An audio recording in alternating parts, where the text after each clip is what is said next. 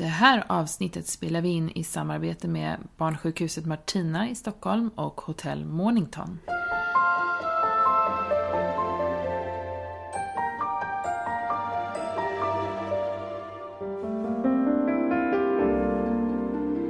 Hej och välkommen till Föräldrakollen, podden för dig som vill veta lite mer om graviditet, barn och föräldraskap. Idag har vi bjudit in Rebecka Lagerkrans för att prata om plötslig spädbarnsdöd. Ett tungt ämne som, som det känns som man har varit oerhört orolig för under småbarnsåren. Hur, mm. hur kände du? Eh, nej men jag tycker att det är ganska jobbigt att bara sitta och prata om det så här faktiskt, om jag ska mm. vara helt ärlig. Det är jättetungt. Eh, och jag tror också att det, det, finns väl knappt någon, i alla fall i det här landet, som inte har funderat på det här någon gång. Oavsett om man är gravid eller nybliven förälder, för det är ju... Det är så hemskt. Det, det här är ju den största mardrömmen som någonsin skulle kunna hända en mm, nybliven mm. förälder. Och man är ju eh, hemskt orolig inför att det skulle kunna ske. Också för att det inte det kanske finns eh, liksom forskning och så, vi får höra det lite närmare här med Rebecka alldeles strax. Men det är faktiskt en hel del frågor i ämnet mm, tycker jag. Mm, så här, vad, vad mm. är det det beror på? Hur kan man förebygga? Det går att förebygga. Eh, jag minns jag minns de första nätterna, alltså från att mitt äldsta barn föddes och de, första veckorna, kanske till och med månaderna. Jag sov inte på natten. Nej, jag, kunde, jag, kunde, inte slappna av. Mm. Jag la handen på magen mm. och liksom lyssnade efter mm. ljud. Det gick inte att liksom släppa kontrollen. Nej, jag håller med, jag håller med. Man sover ju så lätt, så lätt och minsta lilla konstiga ljud eller någonting som avviker så flög man upp på sängen. Mm.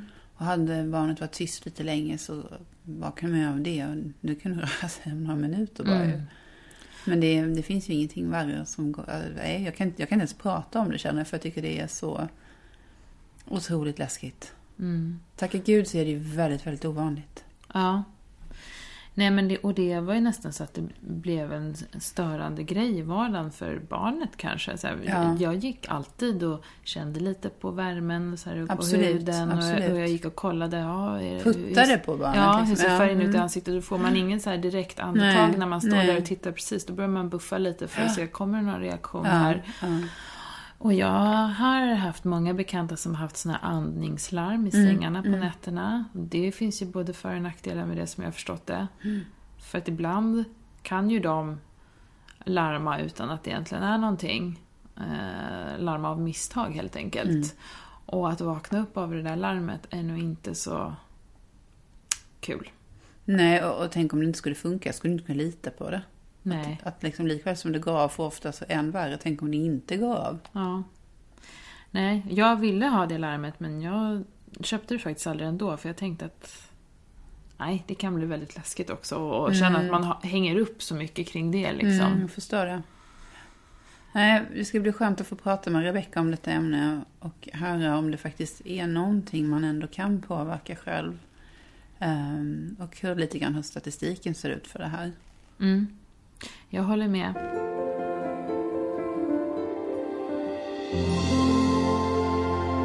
Nu sitter vi här med veckans gäst som är Rebecka Lagerkrans. Hej! Hej! Du är barnläkarspecialist med speciell inriktning inom andning. Och du ska prata med oss om plötslig spädbarnsdöd idag. Mm. Ehm, ja, det här är ju varje förälders absoluta värsta mardröm. Eh, men vad innebär egentligen plötslig spädbarnsdöd? Kan du berätta lite? Ja, plötslig spädbarnsdöd det är ju när ett barn under ett år går bort i en plötslig, plötslig död där vi inte har någon förklaring eller orsak till varför barnet avlider. Mm. Skulle man hitta en annan orsak, som att man har en infektion eller ett hjärtfel eller en ämnesomsättningssjukdom då är, då är, det, inte plötsligt, då är det inte plötsligt spädbarnsdöd. Utan då är det eh, det som, som, som barnet avlider av eh, som är orsaken. Men vi sätter rubriken SID, Sudden Infant Death Syndrome, eller plötsligt spädbarnsdöd som heter på svenska, eh, när, vi inte har, när vi inte har någon orsak till, till dödsfallet. Mm. Finns det en del barn som befinner sig i en speciellt utsatt riskgrupp? Eh, ja, alltså den farligaste risken är faktiskt nikotin. Och då har man ju sagt rökning, har man ju alltid sagt. Men sen har vi tittat på barn eh, där mammorna eh, har under graviditet och under, amning snusar. Mm. Och det är också en väldigt hög risk. Vi, och där, så vi, vi tror att det är nikotinet i sig och inte, själva, inte bara själva rö, den passiva rökningen. Men det är väl den största riskfaktorn. Så, Men innebär det att om, om till exempel en mamma har rökt under sin graviditet, påverkar det också? Ja. Eller är det bara efter barnet väl är fött? Det påverkas under graviditeten och Ja. eh, när barnet är fött. Och det går ut väldigt mycket i amningen. Så att pappan får ju snusa. Men mamman, om mamman Ja. Mm. snusar så påverkar det barnet väldigt mycket. Och hur är det med barn som är för tidigt födda, låg vikt, om man tänker pojkar, flickor, nationalitet? Är det någonting av sånt som påverkar? Ja, det påverkar för att eh, om man tänker för, för tidig födsel så har man, eh, när man föds för tidigt har man en omogen andning. Så att för tidigt födda barn har mycket mer andningsuppehåll än ett fullgånget barn, alltså ett barn som föds eh, i vecka 40. Eh, Så det påverkar. Eh, Och frå- frågade du om pojke flicka och då vet vi att pojkar är, ju ö- eh, pojk, pojkar är mer känsliga än flickor. Så att det eh, förekommer mer bland pojkar än flickor. Och den tredje frågan var nationalitet. Ja, och där har vi inte riktigt... eh, För att det, man, man har ju sett, tittat på och jämfört hur mycket plötsligt det är i olika länder. Och eh, eh, det tror vi inte, men, men å andra sidan så är det ju också hur, hur barnen... Eh, om barnen ligger på mage eller rygg eller om barnen... Hur, hur man, så, det, så att egentligen ska inte nationalitet påverka. Nej. Jag vet inte, var, det- vad var, det, var det mer? Men sen var det om, om de hade låg vikt, tänkte jag. Ja, låg födelsevikt påverkar Ja. också. Och det, Ja. det, det är samma sak som med, med för tidigt födda Mm. barn. Att det är... Eh, det, det påverkar Mm. lite grann. Ja. Men nu när du nämnde rökning som en stor riskfaktor så eh, betyder det även om man om någon som har rökt och haft på sig ytterkläder när de har stått ute och rökt kommer in i hemmet? Eller liksom hur Ja. nära kopplat är det till nikotinet eller rökningen? Eh, det var, eh, jag försökte säga lite grann det här med papporna får snusa men inte mammorna. Ja, ja. men eh, det på, därför att nikotinet övergår både under graviditeten och eh, i, vid amningen. Mm. Men sen påverkar också den passiva rökningen. Om pappan röker eller någon annan i familjen eh, närstående röker så påverkar det. Men, det, men, men den största mä- mängden nikotin får de faktiskt i sig just under graviditet och amning. Mm. Och sen har jag ofta fått frågan från eh, mammor men om de slutar röka innan de blir gravida, eller i samband med att de blir gravida, ja då minskar ju, då, då har man ju inte fått i sig så mycket nikotin. Men, men, men eh, om man röker under hela graviditeten och under amningen så på så, så är det en, så, så kan man sluta så är det bra. Men det är inte alltid det går. Nej. Nej. Men jag tänker vissa är ju väldigt känsliga sådär om det kommer någon bekant som har rökt precis och så- då ska de stå ute och vädras på en balkong en timme innan de får se barnet. Ja, är det det är, så? Ja, det är ju väldigt lite rökning, eller väldigt lite nikotin man får i sig då. Eh, utan det är ju framförallt om det sker i, i, i, daglig, dagligen och eh, så kommer en god vän som har rökt. Så då, då, då, då, ska man inte, då får de, de får får, hålla barnet. Ja. Det, är inte, det är väldigt, väldigt lite Ja. nikotin man utsätts för då. Ja, okej. Är plötslig spädbarnsdöd genetiskt betingat? Ja och nej. Eh, för att eh, man har sett eh, att det förekommer i samma familj. Men sen kan man ju också säga att vad, vad är plötslig spädbarnsdöd? Om det finns en annan orsak till att ett barn går bort på grund av någon genetisk sjukdom som man inte har hittat. Ja, då är det ju ökad risk hos ett kommande barn. Men det kan, men det kan vara att man inte hittar det. Så att det är en lite svårt att svara på den frågan. Eh, Men, men eh, det finns en... eh, Man, för det jag har jobbat med är att jag har ju följt barn till syskon som har gått bort plötsligt spädbarnsdöd. Och de har, där har vi inte sett att... ja, Så, att, att, de, att de, har, de har blivit stora och mår bra. Mm. Men, så ingen ökad risk i syskonforskningen? Det där, finns lite, lite ökad risk men, inte okay. liksom, men, men frågan är lite grann vad den, vad den siffran står för. Mm. Mm. Hur länge befinner sig barn i risk för att drabbas? Ja, man säger ju att upp till ett års ålder, ett, en plötslig död efter ett års ålder mm är inte plötslig spädbarnsdöd. Men, men diagnosen ställs upp till ett års ålder. Men den allra ehm, den period vi är oroligast för det är ju mellan tre och fyra månaders ålder. Och varför i den perioden? Vi tror att det händer väldigt mycket med andningsregleringen eh, under den perioden. Eh, och det är också under den perioden man utvecklar sitt tal. Så att man, om det liksom styr... Eller, men det är en utveckling där. Så mellan tre och fyra månaders ålder är den, i den perioden vi tycker liksom är riskperioden. Men sen så är det ju vanligast fram till 6 månaders ålder. Efter 6 månaders ålder är det mycket mer ovanligt. Mm. Kan man till och med andas ut lite grann efter sex månader skulle du säga? Eller, eller liksom ska man gå och puffa på barnet? Jag, jag, jag tycker man ska, man, ska, man ska inte gå och oroa sig hela tiden för den här diagnosen. Eh, utan man ska, men man, ska, man, man, ska, man ska försöka hålla de riktlinjer vi har. Och det, det, det allra viktigaste rådet är ju att försöka min, minska barnet, att barnet inte utsätts för nikotin. Och det andra är ju det här med att, att, att vi rekommenderar att barnen ligger på rygg. Och det är ju ganska intressant för att eh, eh jag var med på den konferensen år 1992 när man kom med de här rönen från Nya Zeeland och Australien att man minskar risken för plötsligt spädbarnsdöd om man inte ligger på mage. Mm. Och historiskt sett eh, så har ju alla barn egentligen legat på rygg om man tittar på gamla tavlor. Och Jesusbarnet i julkrubban ligger ju alltid på rygg om ni tittar på jul, mm. julkrubborna. Mm. Eh, men sen var det under, under eh, Koreakriget, då kom man på det här med att man skulle ligga i framstupa sidoläge. Medvetslösa soldater, minska, eh, att man minskade risken för att de skulle få ner eh, sitt, när, om de kräktes, att få ner det i lungorna och bli skadade. Och därför hittade, kom man på det här jättebra med framstupa sidoläge. Men det gällde vuxna medvetslösa män. Mm. Eh, och, men då ändrade man de här riktlinjerna över hela världen för att man tänkte att men spädbarn ehm, de kräktes så mycket så det måste vara jättebra att ligga på mm, mage. Mm, mm. Och då ändrades det. Eh, och det eh, gick ut över hela världen utan på några få ställen. Hongkong låg de kvar på rygg och det var några ställen till där de envisades med att inte ändra på det här. Och sen såg man under eh, 70-80-talet hur plötsligt spädbarnsdöd ökade över hela världen. Och eh, 1992 var det en konferens i Göteborg när det kom eh, forskare från Nya Zeeland som sa att eh, vi, har, vi har funnit att, att, att bröstbebisar minskar om man ligger på rygg.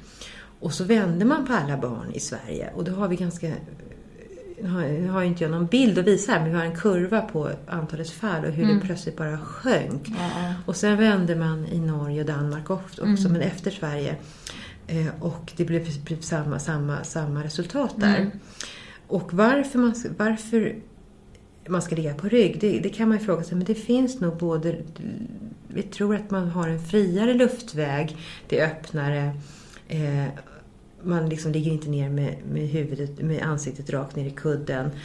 Eh, och eh, sen tror vi att det har mycket att göra med värmen också. För att har man liksom kinden, ansiktet mot, mot kudden så blir det mycket varmare. För mm. vi styr mm. vår värme via, via huvudet mycket här, mm. när man är spädbarn.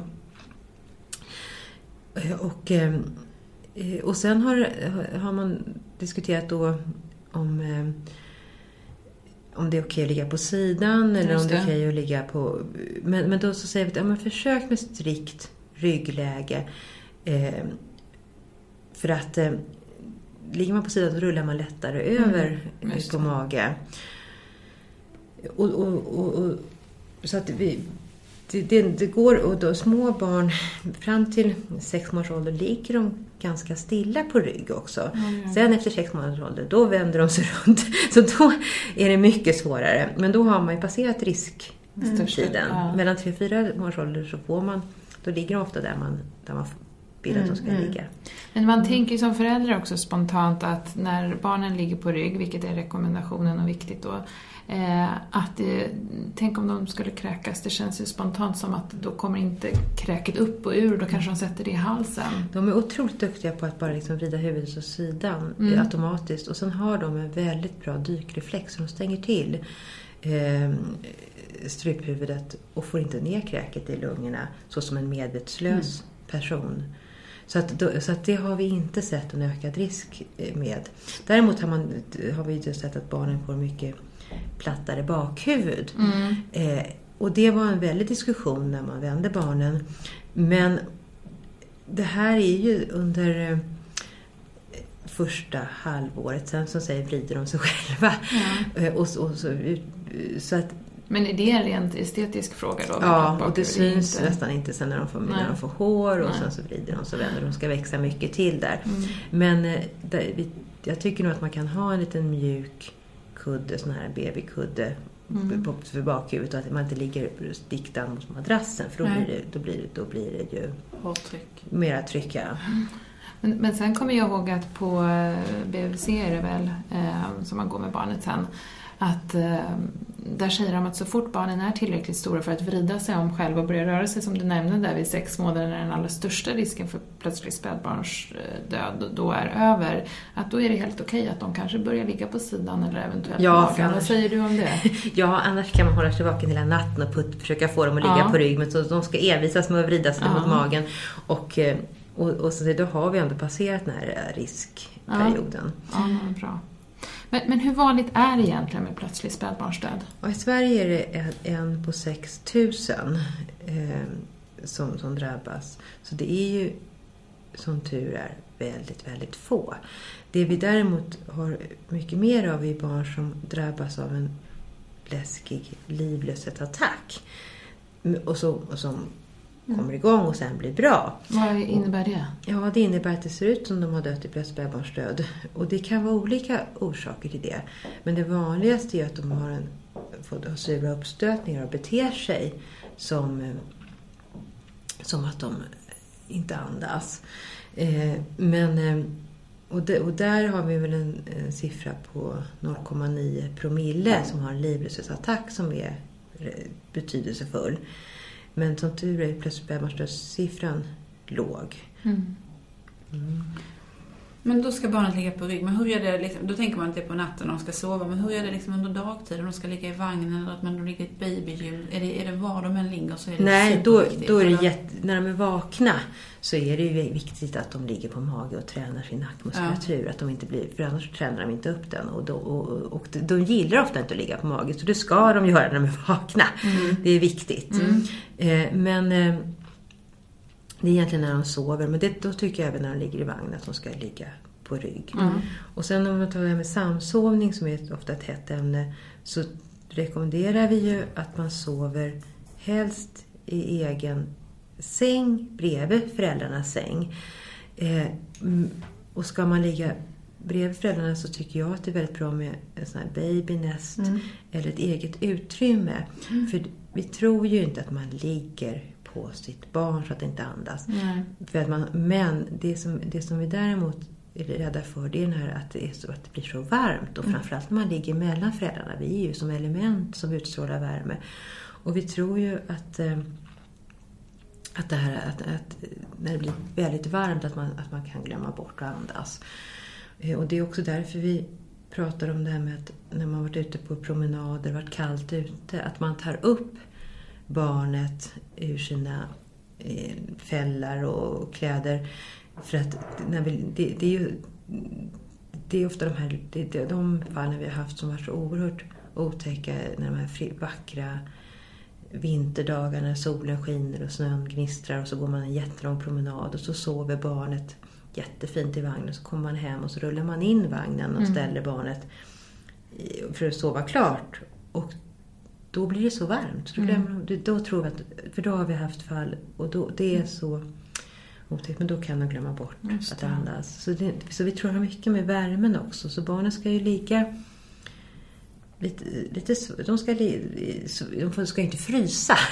Men, de, men, men just den här samsovningen också, det blir också här, det blir ökad värme. Och det, vi tror också att det kan ha att göra med det här att när vi vänder barnen från mage till rygg, att det också blev för varmt. Att mm, ha huvudet ner i kudden. Så risken där är att det blir varmt att ligga mellan två föräldrar men också kanske att man råkar kasta över något lite täcke i sömnen ja. som förälder. Det kan ju faktiskt vara lätt hänt. Precis, dels ligger de ju ofta mot, mot mammans mm. bröst och det är jättevarmt och så har, man, så har mamman ett duntäcke. Mm. och, det, och det, tycker hon är skönt men det, blir, det mm. kan bli väldigt varmt. Mm. Men hur ska man bädda i spjälsängen för barnet då så att, vi inte, så att vi undviker det här?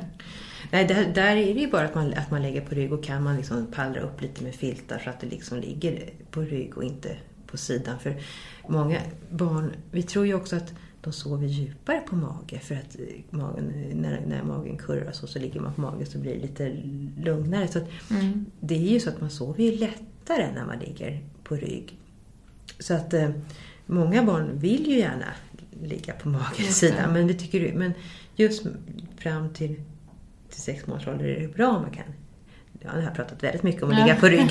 ja, men, men, men, med bäddningen där man kanske ska minimera antalet kuddar och filtar och sånt där som ser, ser mysigt ut till förmån för att det faktiskt ska vara ganska enkelt och inte så stora risker ja. för några varma grejer som ska ramla över i ja, blödning.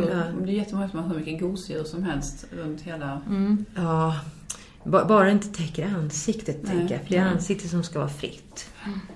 Jag hade en fråga till. Jag tänkte på det här med att vi pratar om samsova. Hur är det med alkohol? Om, om du har druckit, ja, kanske partnern har druckit tre glas vin säger vi.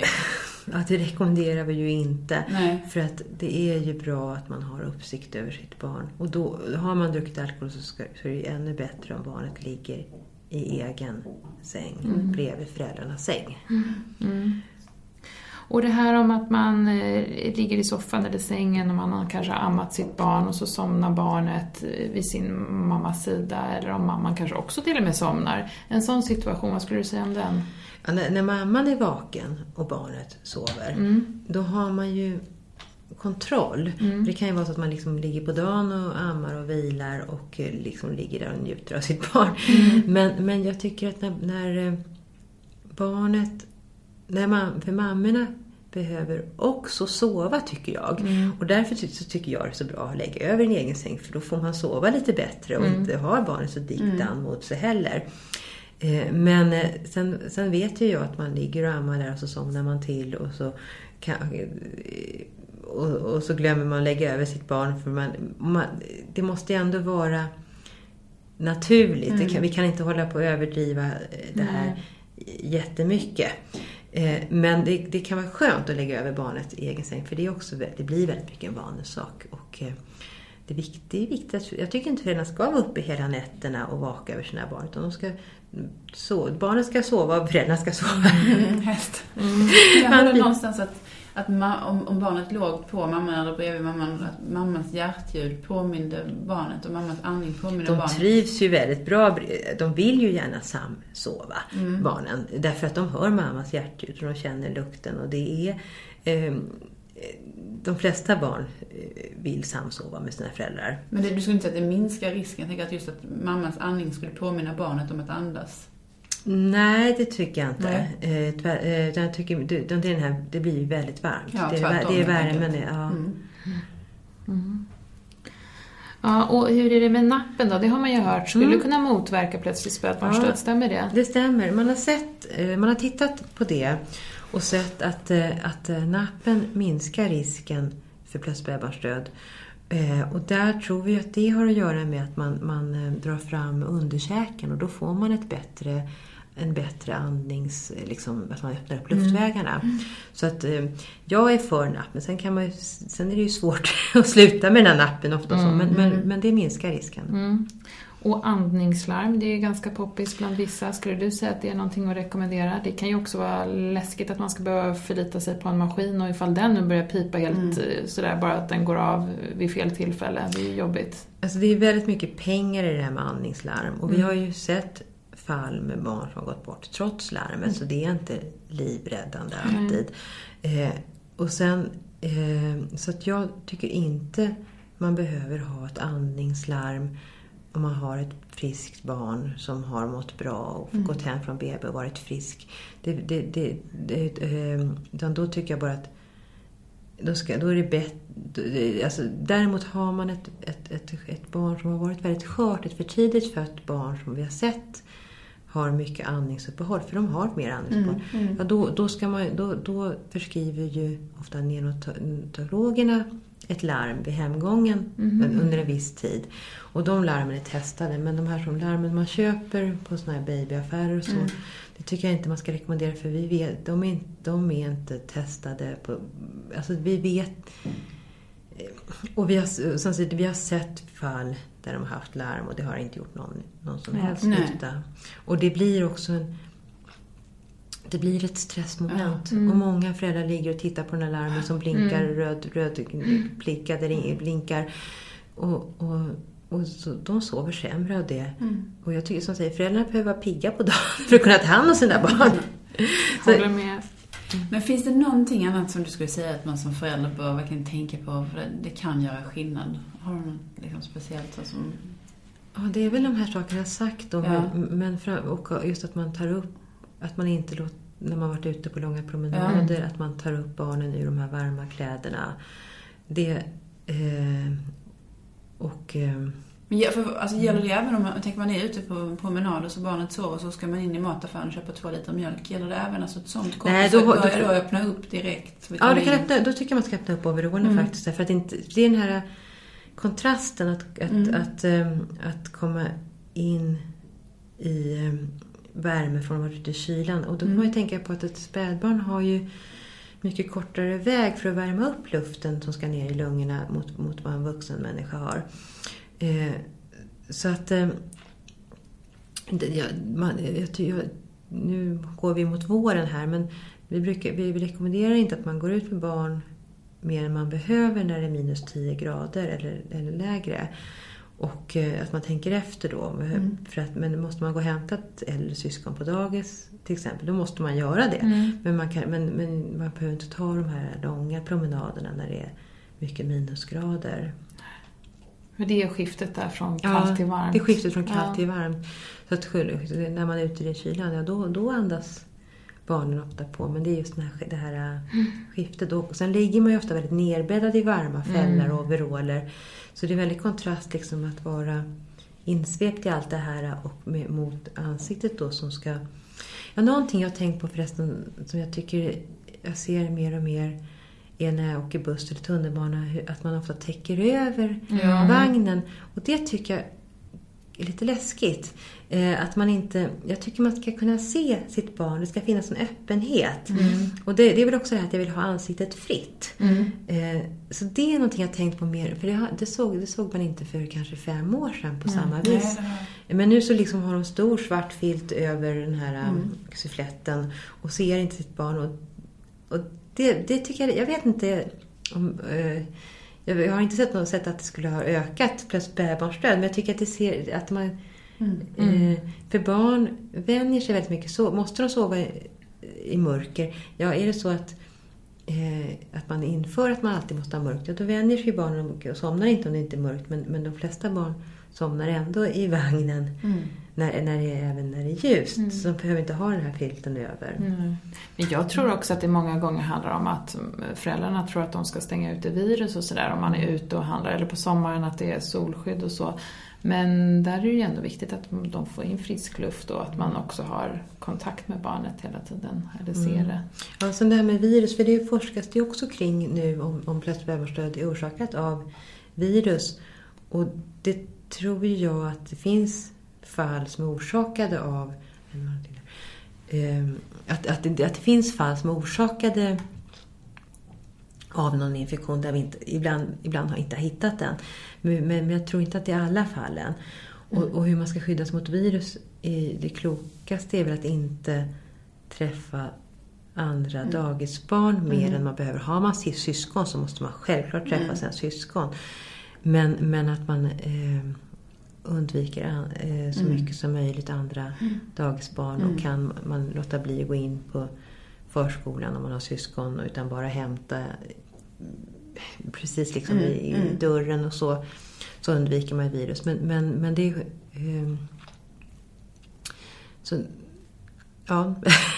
Men du pratade, jag tänkte att det var övergång mellan kyla och värme. Hur är det, skulle man kunna säga att det sker fler fall under vinterhalvåret då mm. än sommarhalvåret? Ja. Det är så? Ja. Det var egentligen som man tänker att värmen borde vara fler under sommaren, men det är det inte. Nej, det, utan det är vinterhalvåret vi har sett flest fall. Ja. Framförallt just när det är sådana och, och faktiskt då har det varit att det är fall att de, att, de, att de händer dagtid efter en promenad, inte på natten. Mm. När, när man sover lugnt i sin säng och temperaturen är normal i mm. Nej men tack snälla Rebecka för att du tog dig tid att komma hit och prata om plötslig spädbarnsdöd. Var jätteroligt. tack.